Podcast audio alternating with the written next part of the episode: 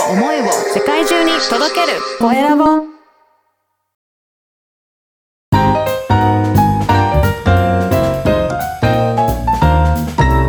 ポッドキャストの配信で人生が変わる。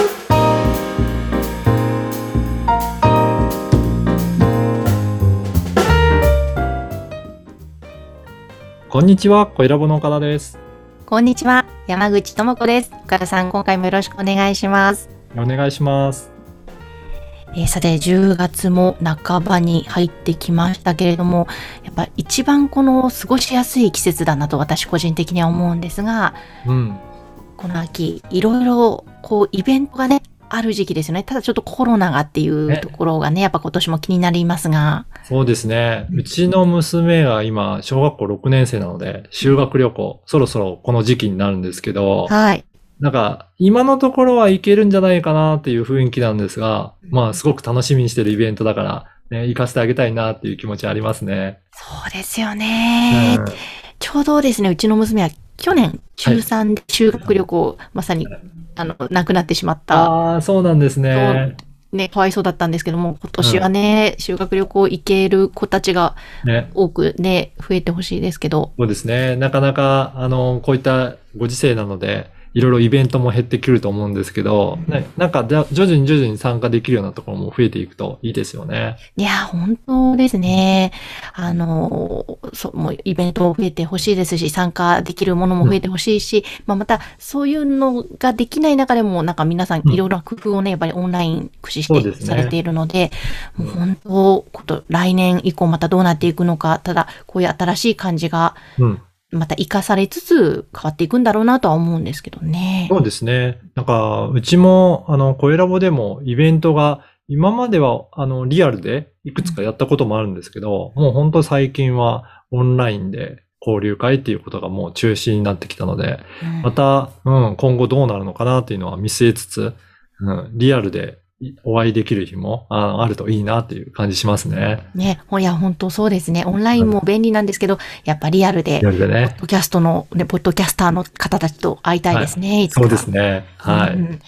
えー皆さんのね、えー10月、この、えー10月の過ごし方はどんな感じでしょうか？えーさてさてでは本日番組なんですけれども、テーマですね。今日はどんなテーマでお話ししていきましょうか？はい。今回はですね、発信の軸を作るということについてお話ししようかと思います。はい、発信の軸、これうん大切ですよね。そうですね。あのー最近も、ポッドキャストとか、あの、番組を制作したいっていう方からの相談を受けることがあって、その時に、どうやって発信しましょうかっていうお話なんですね。まあ、あまり軸が定まってないような方たちもたまにいらっしゃるんですけど、はいその時にいろいろやっぱり相談すると、えー闇雲に発信しても、やっぱりなかなかリスナーを増やすことができないっていう場合もあるので、うんここはやっぱりどんな方を想定して、その方がどういった情報を求めるのかっていうところを、軸をある程度定めた上で発信する方が、その後、えーファンになっていただいて、増えやすいっていう傾向あるなと思いますので、あの、ぜひ皆さんには軸を作っていただきたいなと思います。はい。確かに、あの、し絞った方が継続にもつながるのかなという気もするんですが。そうですね。あの、本当に、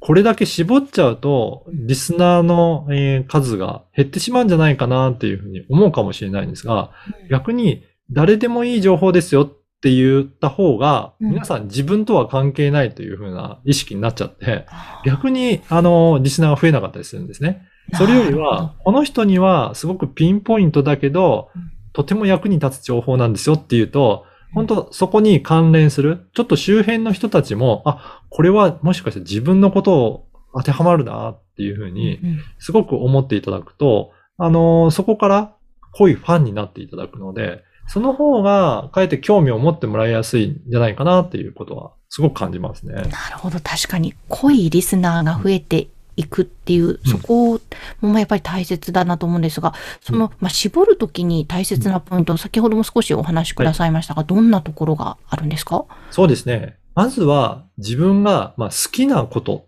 っていう、まあ、そこがすごく大切かなと思います。あの、やっぱり、あの、あんまり好きじゃないことって発信し続けるのも難しいと思うので、まず自分がすごく好きだなと思うこと。そして、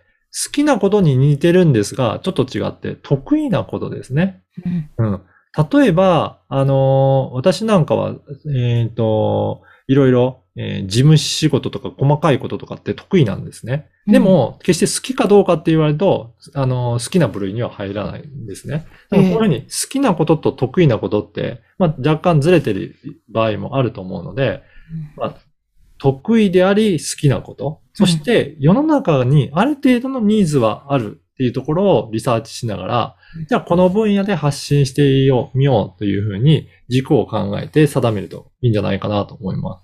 なるほど。好きなこと、得意なこと、世の中のニーズですね。す。はい。そのあたりをちょっと自分でどのあたりが得意かなとか、うんえー好きなことかなっていうのをいろいろ書き出してみると、なんかその中で出てきたキーワードみたいなのを拾いながら、その番組の軸をえー作っていくといいんじゃないかなと思います。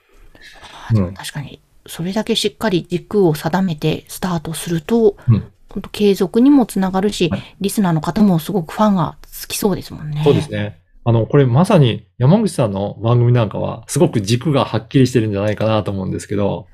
確かに、こんなに深くは考えてはいなかったんですが、はい。でも、好きなこと、得意なこと、世の中のニーズがどこまでかちょっとわからないですけども、そうですね、日本酒が好き、はい。で、インタビューが得意、はい。で、そうですね、日本酒を飲む方、もっと増えてほしいですけどもね、うんニーズがあれば嬉しいなと思いますね。はい。そうすると、本当に、えっ、と、日本酒の酒蔵さんっていうと、やっぱり世の中の人口に比べるとそんなに別に多いわけじゃないと思うんですけど、ええ。その中でも、あの、そういった方の話を聞きたいっていう人は、やっぱりいろいろいらっしゃると思うので、うん。そうすると、あ、日本酒といえば、なんか山口さんみたいな感じでね、我々の、うん。あの、交流の仲間とかでは、もうそういう風な感じになってくるので、あ、はい。こういう人いたよって言って、すぐ山口さんの会話が思い浮かぶ人も多いんじゃないかなと思うんですけど、なんかそういう風にして、あ、これだったらこの人がすごく強いんだっていう軸が定まっていくと、本当にいろんな人が聞いていただける人気のある番組になるんじゃないかなと思います。うん確かにそうですね。あの、ぜひぜひ皆さん、ポッドキャスト配信したいと考えている方は、この軸の部分、えー考えてみてはいかがでしょうか。えー今日のテーマは、発信の軸を作るでした。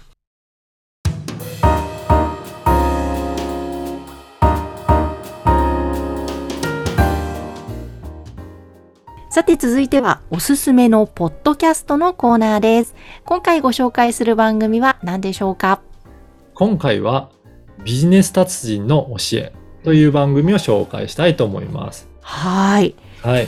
これはですね、うんうんえっ、と、最近ちょっと見つけた番組なんですけど、私もビジネスカテゴリーを、えーちょこちょことチェックすることがあるんですが、あ、これなんだろうと思って聞いたら、あの、ディール・カーネギーの、あの、いろんな教えを、あの発信してるような番組だったんですね。はい私も、えーカーネギーさんの書籍は何冊か持っていて、いろいろ読んだこともあるんですが、やっぱり今の、あのービジネスをやる上でもすごく役に立つような内容が、あの、いろんなところにあるので、それを、あの、いろんな例を、えー踏まえながら発信してる番組だったので、ちょっとビジネスやってる方には参考になるんじゃないかなと思います。あ私も聞いてみましたが、うんカーネギーさんの言葉を紹介したり、うんそれから本当にビジネスに役に立つ、例えば話し方とか声の出し方とか、そういったポイントもお伝えしていたりするところがあったので、はい。本当に役に立つ情報満載ですよね。これ実は100年以上前の方なので、結構話としては古いんですね。